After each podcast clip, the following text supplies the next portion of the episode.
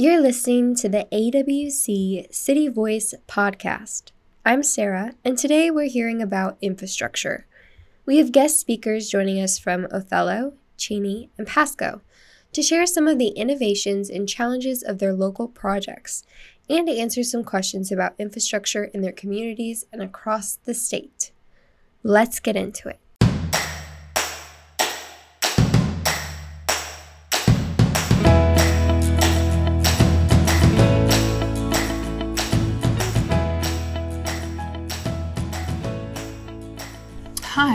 Brianna Morin. AWC recently released our State of the Cities, Washington's Interconnected Infrastructure Report, where we examine statewide infrastructure systems. If you haven't seen it yet, check out the report at wacities.org at the bottom of the front page. To highlight some of the projects included in the report, we sat down with AWC's Brandy DeLange, along with Othello Mayor Sean Logan, Pasco's Public Works Director Steve Worley, and Cheney's Public Works Director Todd Abelman.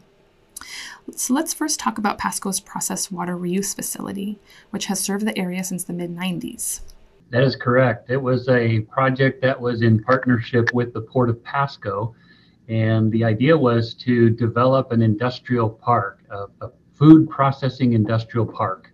And the city decided to purchase some land and some farm circles and get pump stations and pipes to take the wastewater from any new processors that come into the industrial park and pump their water out to the what we call the PWRF or the process water reuse facility and we would uh, pre-treat their water and then use it for irrigation on the crops that we grow to help remove nitrogen from the water. And it turned out that that project was very successful. We have six processors now uh, a couple of very national processor food processors uh, in the industrial park and they want to grow. We also because of our facility now have a new processor coming into town called Darigold and they are a very large processor. And so we are looking to upgrade our facility to accommodate uh, increased flows, but also to replace the system that has been in operation for over 25 years.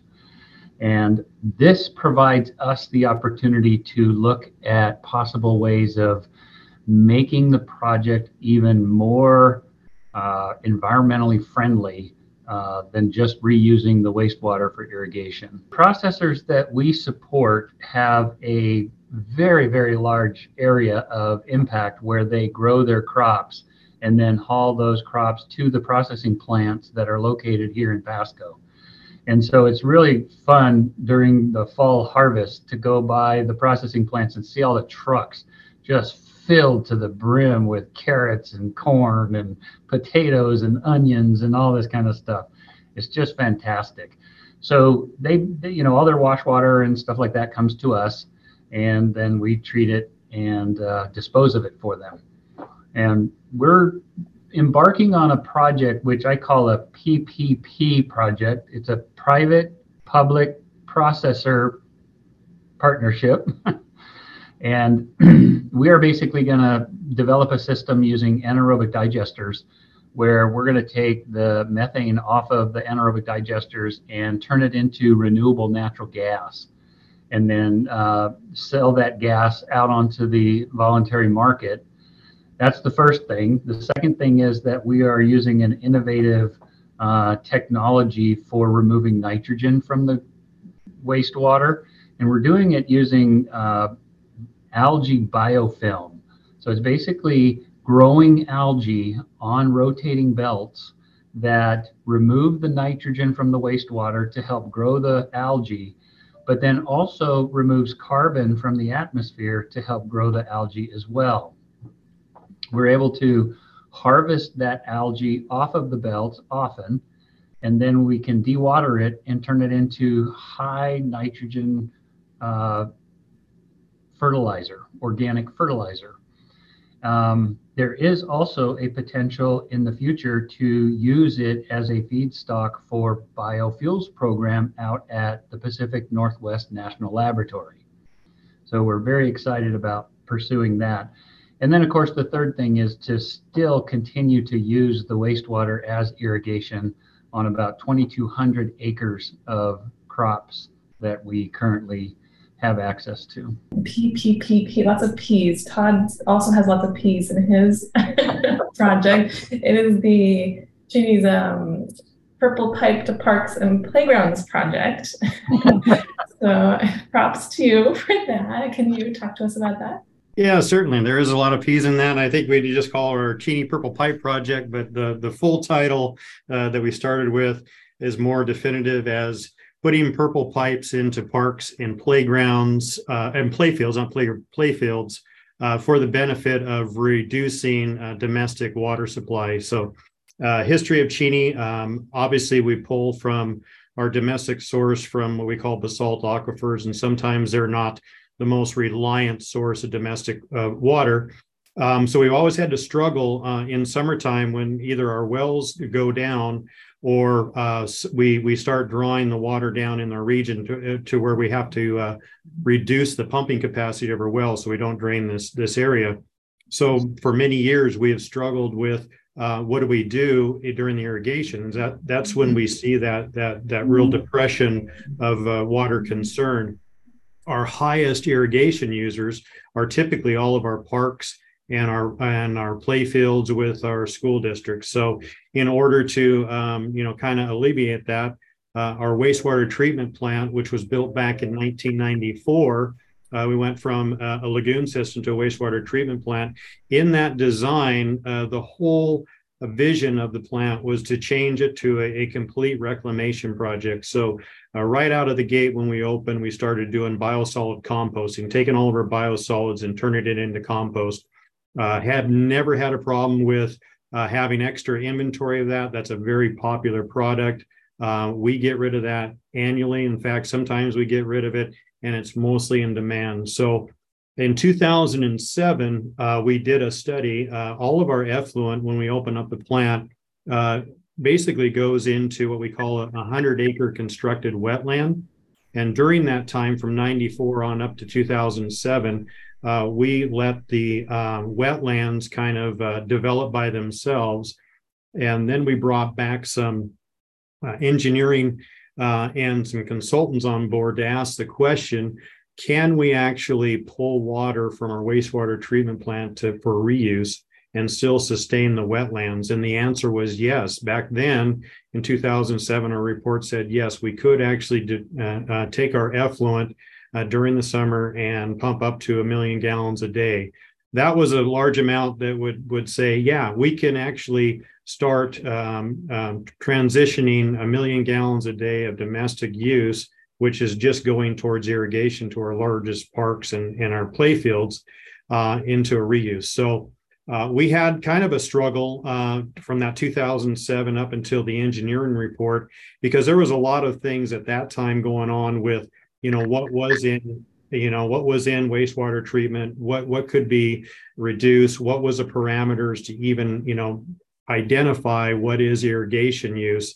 Um, so really up until about 2015 16 uh, we made a, an application with the department of ecology to do uh, basically an engineering study, uh, got monies for that for the study uh, to demonstrate that we could actually uh, provide a source uh, to those to those areas and provide reuse.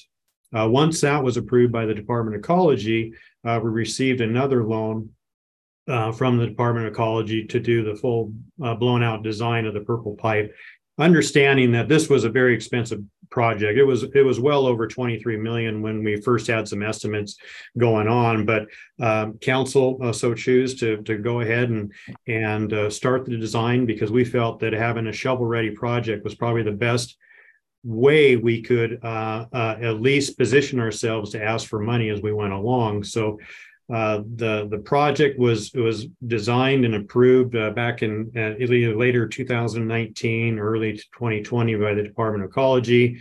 Uh, so now we have a project that can be constructed.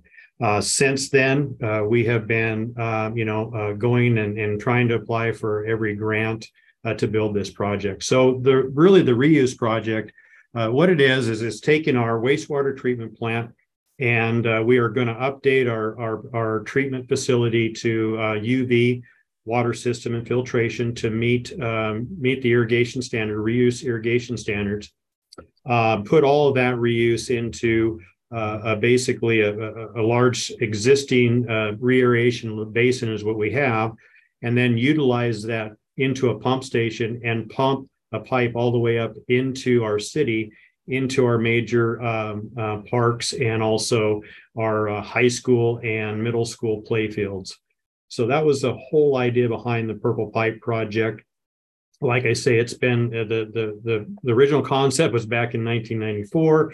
The the question uh, whether we could actually do that was in 2007, and from about 2016 on, uh, we have been working very very hard with trying to um, you know make this a uh, a viable project. We we think we're we're there. We're pretty close.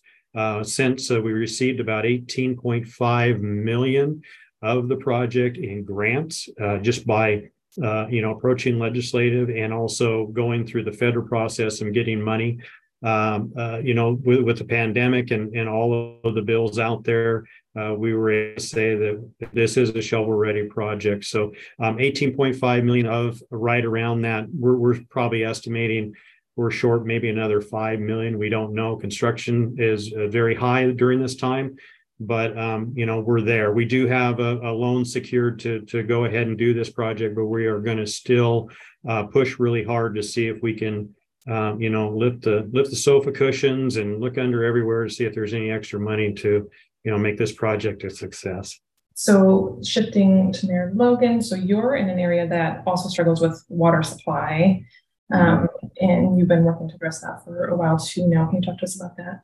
Back in 2012, the city of Othello, uh, we were subject of a groundwater management area study, which was infamously called the GWMA uh, study. And it showed that our discharge rate of water pumped out of the um, at Wanapum Aquifer was greater than what the recharge rate was. So our static water levels had been falling for years.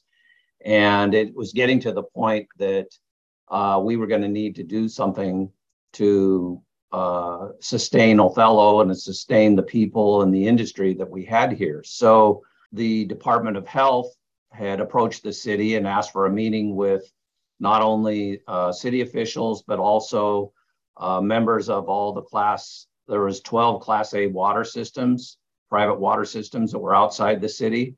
And in that meeting, they uh, began to lay out that what they ultimately wanted was for uh, the city of Othello to extend services out to these Class A water systems, because I think, first of all, um, they're not, you know, usually a member of a water system isn't is, isn't sophisticated like a city that has um, you know, its own public works staff and people who are able to, uh, you know, people with water uh, experience and certification. So I think what they want, they saw was is eventually those uh, water systems were going to uh, run into some problems that they either they couldn't finance with the changing regulation or couldn't uh, or they were going the static water levels were going to drop so much that the cost to mm-hmm. continue to drill deeper was going to be greater than what they could handle. So they asked the city to get involved. And so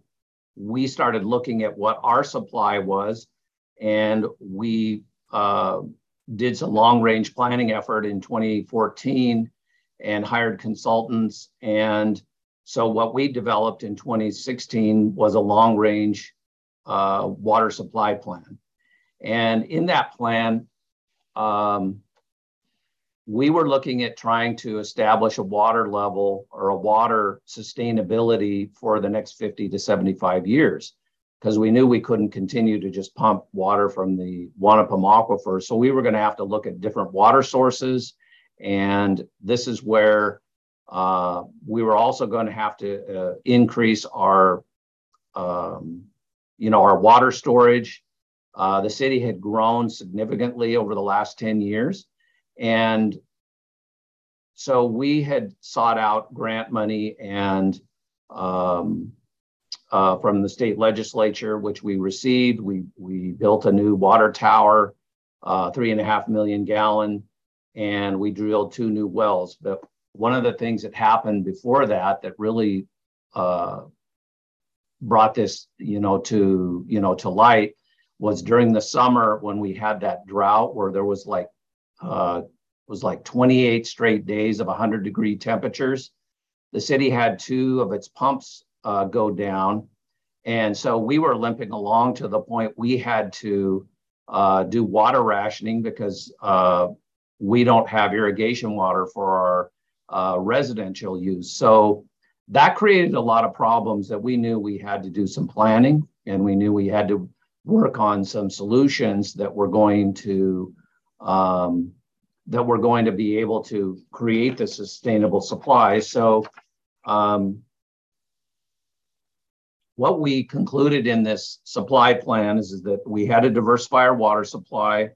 Uh, we needed this uh, additional storage and that it would be a huge undertaking and we needed we needed help. And so we turned to uh, the state and the legislature. We turned to the state department of health the state department of ecology.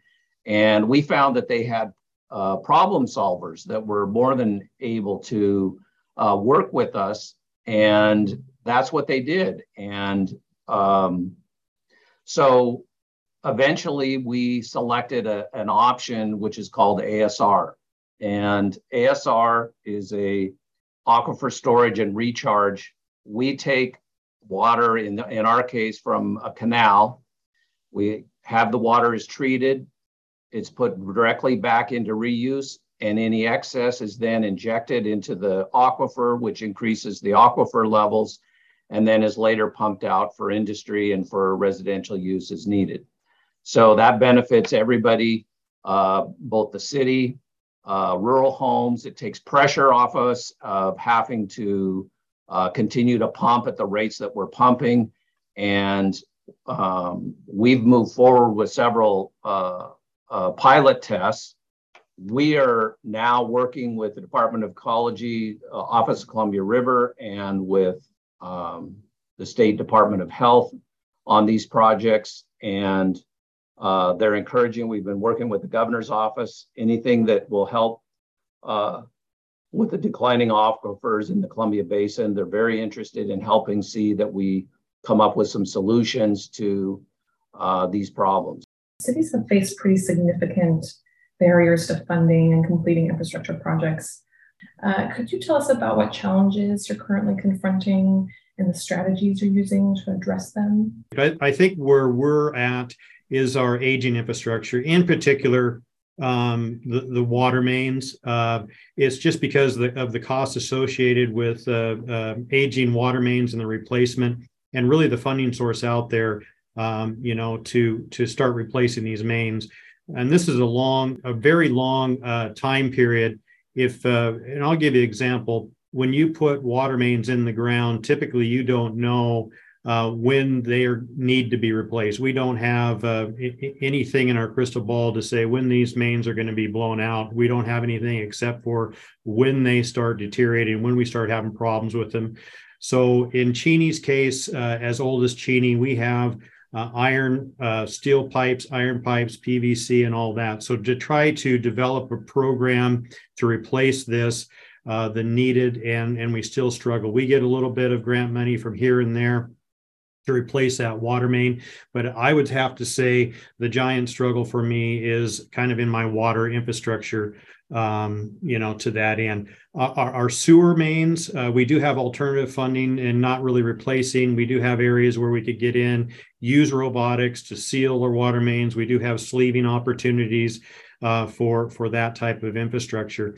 Transportation, um, and, and I, I think where I struggle with is that most of our transportation projects are, are now focused towards preservation. Any type of new development, uh, new developers going in, they, they do put their own infrastructure in if they're part of a housing development. Um, but maintaining what we have existing, uh, I think, is important. And, and, what we struggle with is the preservation dollars uh, to that end and the need, and then also the costs associated with an overlay. I mean, we are now taking look at you know, we used to be able to grind and overlay a lot of our projects. and go, you know, a long ways.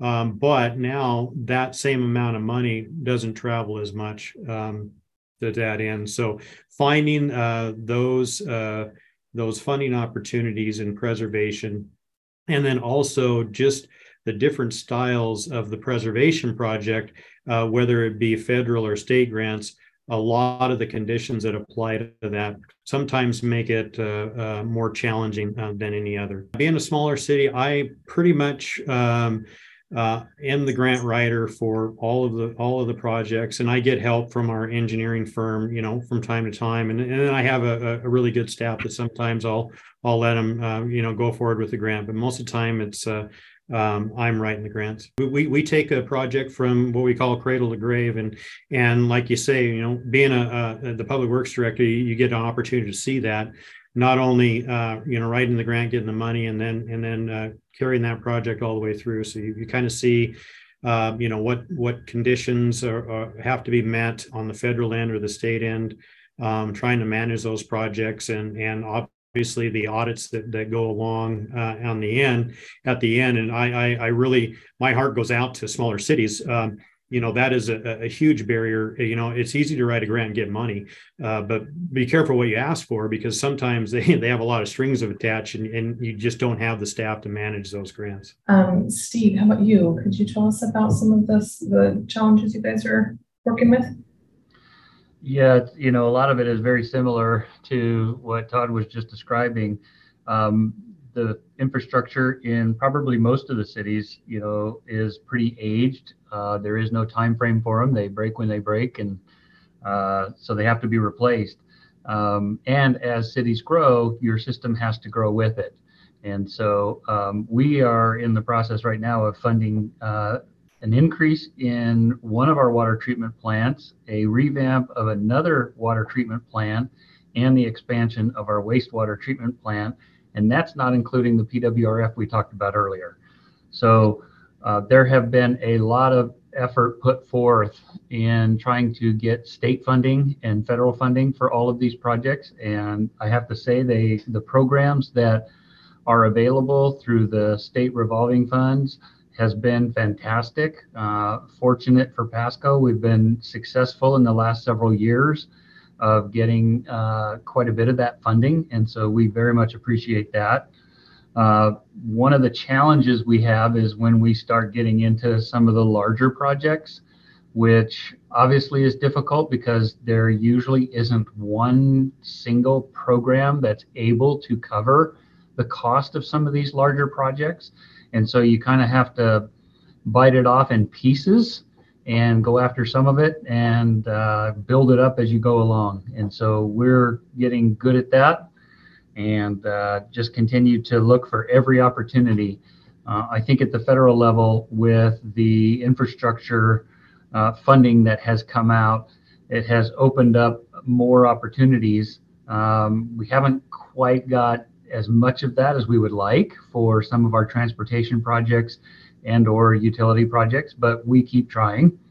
And so, uh, yeah, it's it's it's always a struggle. Um, like Todd, we put in every application we can think of for every utility and every transportation project, and try very hard to get as much funding as we can.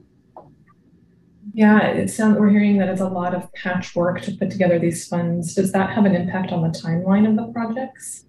It very much does. Um, I think you know the way that uh, Todd described it in terms of getting uh, project ready, shovel ready project is a is an excellent way to uh, manage a project because you can you can do the design work fairly economically compared to the construction phase. And so you can continue looking for grants and or low interest loans uh, during the design phase. And uh, but it takes a while to build up enough money to build a project. We have a project that has been on the books for over 20 years and it is now under construction and it is a overpass it's a bridge over the uh, railroad yard that is here in pasco and it's replacing an a concrete underpass that was built in 1937. And so, um, yeah, it has taken that long to get that project out the door and finally under construction. so many outstanding needs there. Yeah. Um, how about from the city elected um, perspective, Mayor Logan? What are you guys up against? Well, um, I think that that what Todd and Steve were talking about is in these projects the um, the funding is is something you have to stay out in front of, or otherwise your projects um, they can languish on the line. And um, if you have change in in your elected officials, uh, they may not view that as a priority as to some things that they want to do. So those are some of the challenges we face in our uh, particular instance. Uh, our wastewater treatment plant is over 40 years old. Uh, we're working uh, on a new facility plan and general sewer plan so that we can qualify for funding to help us in, in building a new wastewater treatment plant. One of the things that you know we've looked at is different things like Cheney has and Todd, where maybe we can reuse some of this water. How would we do that? What would that look like? Um, but all of those those projects, these these infrastructure projects like uh, water and sewer and, and larger transportation projects, they're complex. Um, they they take a long time. You have to develop the project. You have to work on it. There's administration. There's consultant time. Uh, one thing that's been very helpful for the city of Othello is also attending the annual IACC conference that's held in Wenatchee every year in the fall. And that's where they put together a myriad of funding partners, Department of Commerce, CERB, uh, Department of Health, Ecology, Office of Columbia River, R&D, RCAC, and, and many others. And we've received guidance from them on their programs. Uh, we've, we've received some great advice. We've created relationship with their program managers. We find out what they're funding, uh, what's hot right now. And um, then we try and take some of that back and we apply for you know much like steve and todd we're applying for everything that we can or that we're eligible one of the things that is happening with CERB is that they're uh, looking at increasing those planning grants from 50000 to 200000 and that would help us uh, develop some site readiness because almost all the property inside the city limits of othello has been developed and so with that also creates other issues that uh, are planning issues. And um, so we have lots of things to work on. It does create opportunities, but uh, like these other gentlemen, we're we're really challenged in Othello in uh, seeing this growth and then trying to meet the challenges of growth. So Thank you, Mayor Logan. Um, what are some of the other innovative ways that you all are attempting to overcome some of these barriers? Obviously, we've all identified funding as, as that kind of key element, and, and you've all kind of highlighted some creative ways in which you're you're doing some patchwork to, to get your projects funded. But I'm wondering if some of you can also talk through some of the engagement that you've done in your communities or the partnerships that you may have gone through um, with your local ports or your county, um, or even beyond that to, to help deliver some of these infrastructure projects. And maybe Todd, since we started with you, we'll start with you again and, and see if you can share any um, any innovative solutions that you all have come up with. Um, yeah, I mean, I, mean I will just kind of focus on the funding element uh, to a lot of our projects you know, obviously, I think it's to be engaged uh, not only during legislative session. And if you ever been to legislative session, uh, you only get about 15 minutes to pitch your project and and, and do that. So um, it, it is very busy. It is it is overwhelming uh, to be a legislator to try to listen to everybody's needs and then formulate it and, and throw it out there uh, to be considered in in the budget process. So I think early on, uh, you know, kind of interacting uh, you know, we, we do with our council, we interact, uh, we have council approve a resolution of our of our project priorities, uh, and then we we just kind of go from there. Uh, from a local level, you know, we're engaged with SRTC. We have a council member that's on SRT Spokane Regional Transportation Commission for that acronym. You know, and and we seek federal grants through that. Um, having a good relationship uh, with the Transportation Improvement Board and you know kind of seeking and, and just kind of staying engaged uh, to that end.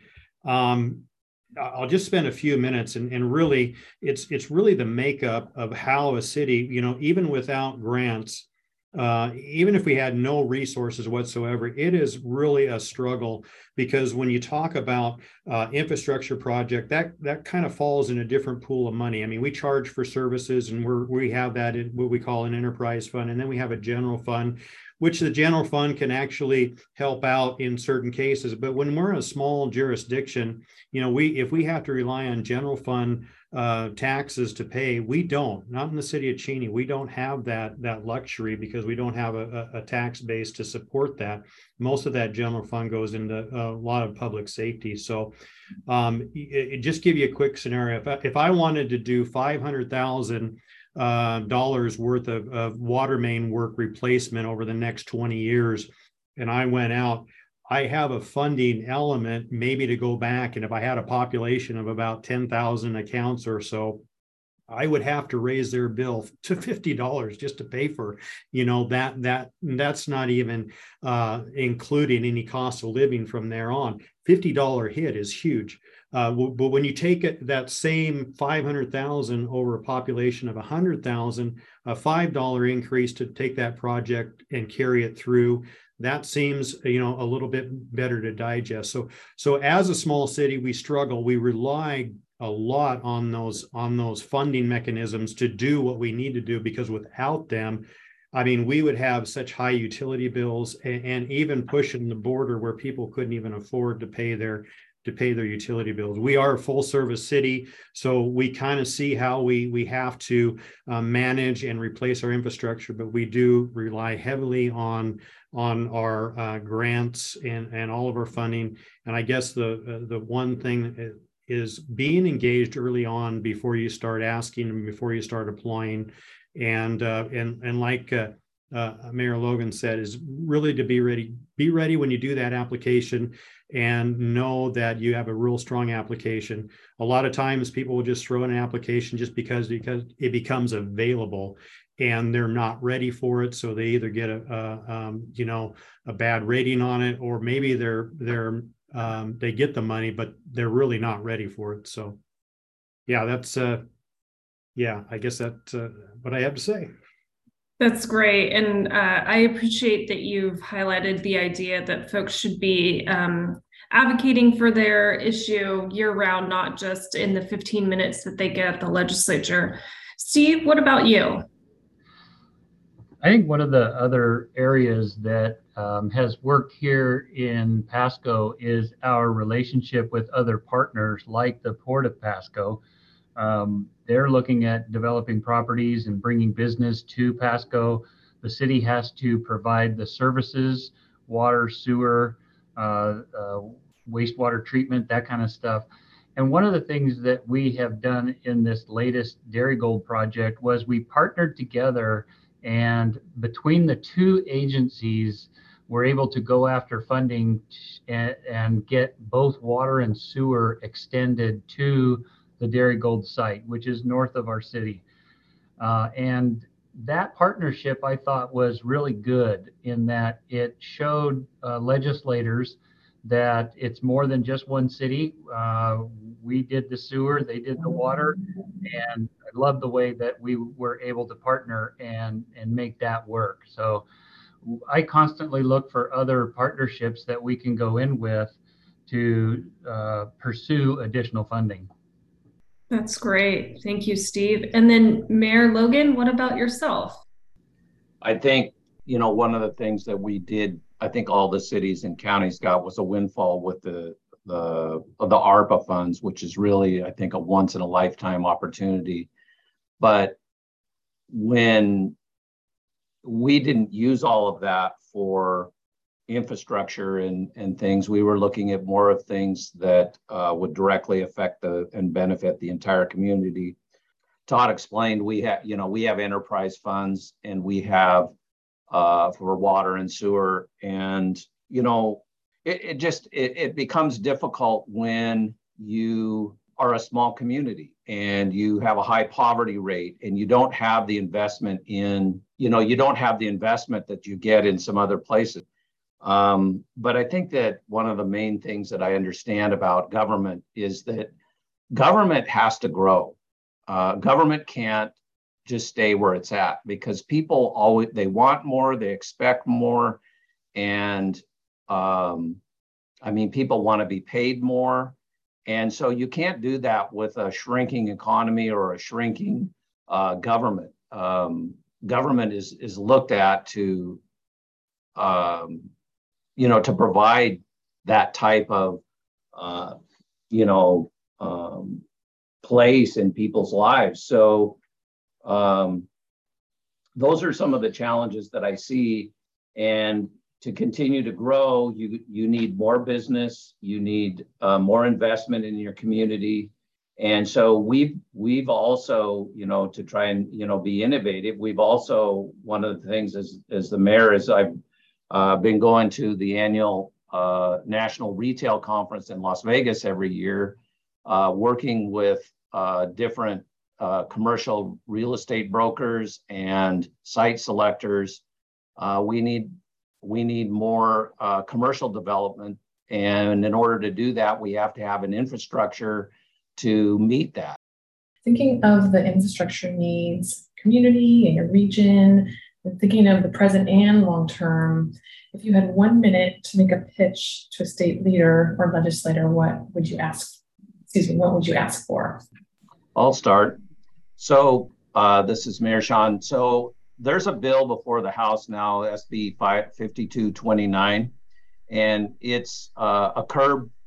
Uh, it's a bill to allow CERB to increase their planning grants from 50,000 to 200,000. I mentioned it earlier, but this is the pitch I would make to them that these uh, site readiness grants uh, would uh, help small communities in Eastern Washington, like Othello, and uh, with a 79% Hispanic rate uh, or uh, population and 35% poverty rate, these capacity issues and, and, and the lack of resources to compete with these larger jurisdictions, this would give, by increasing this grant amount, it would become a valuable tool for us to create shovel ready sites for large economic development projects.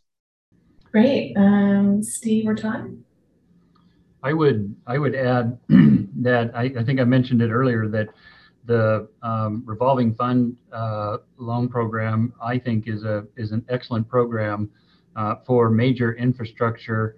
Uh, we ended up getting uh, two fairly large uh, revolving fund loans uh, and through the Department of Ecology. And I would just encourage state legislators to keep funding going towards state agencies that have loan and grant programs, whether it be TIB, FMSIB, um, ecology, Department of Health.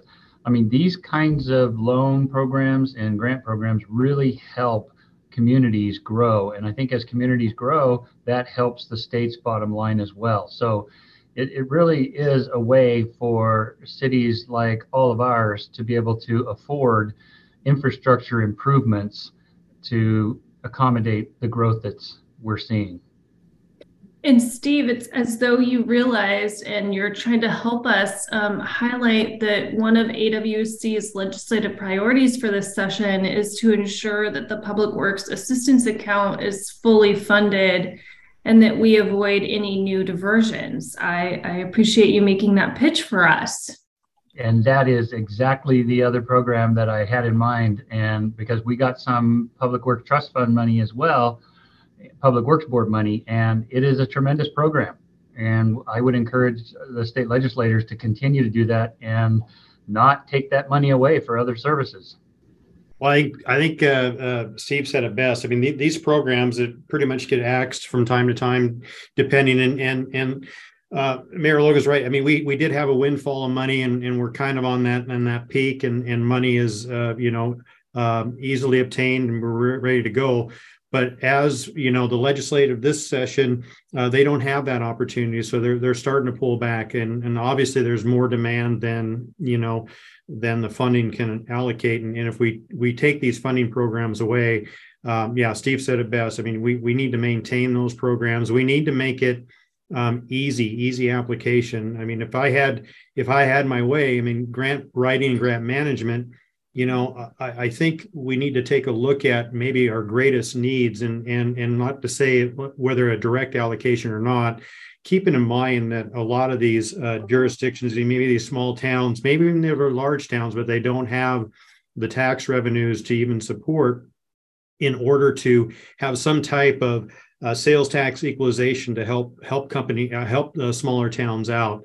Um, so I think in taken in general, just how we look at the funding programs in place. Please don't mess with our our infrastructure, uh, you know, funding, but also to continue to maybe find these needs uh, to to kind of put us in better position because you know if i apply for a grant and I, I, miss it this year i have to wait another year sometimes you know I, I had one grant for a wastewater treatment plant expansion that took four um, you know, four years to even get uh, get us going in that right direction because it was it was a funding. They didn't have any funds, so you had to keep applying. So, one grant that should have been here in a year, uh, yet five years later we finally get the money because we had no other resources but to keep applying for that same uh, that same funding. Okay, well, um, I want to thank all three of you again for taking the time to be here and um, I think it's really valuable for cities to hear from one another and to learn from each other by sharing your experiences and expertise, and for others to hear from you too. So it's been really great to hear from you and have you here.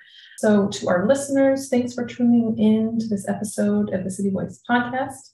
If you haven't seen AWC's State of the Cities report, make your way to our website. You'll find it on our data and resources page. It's called Washington's Interconnected Infrastructure. Um, and I think that wraps it up. Thanks, you guys, so much.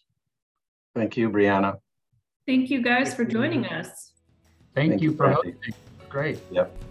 The AWC CityVoice podcast is a production of AWC, where our mission is to serve our members through advocacy, education, and services.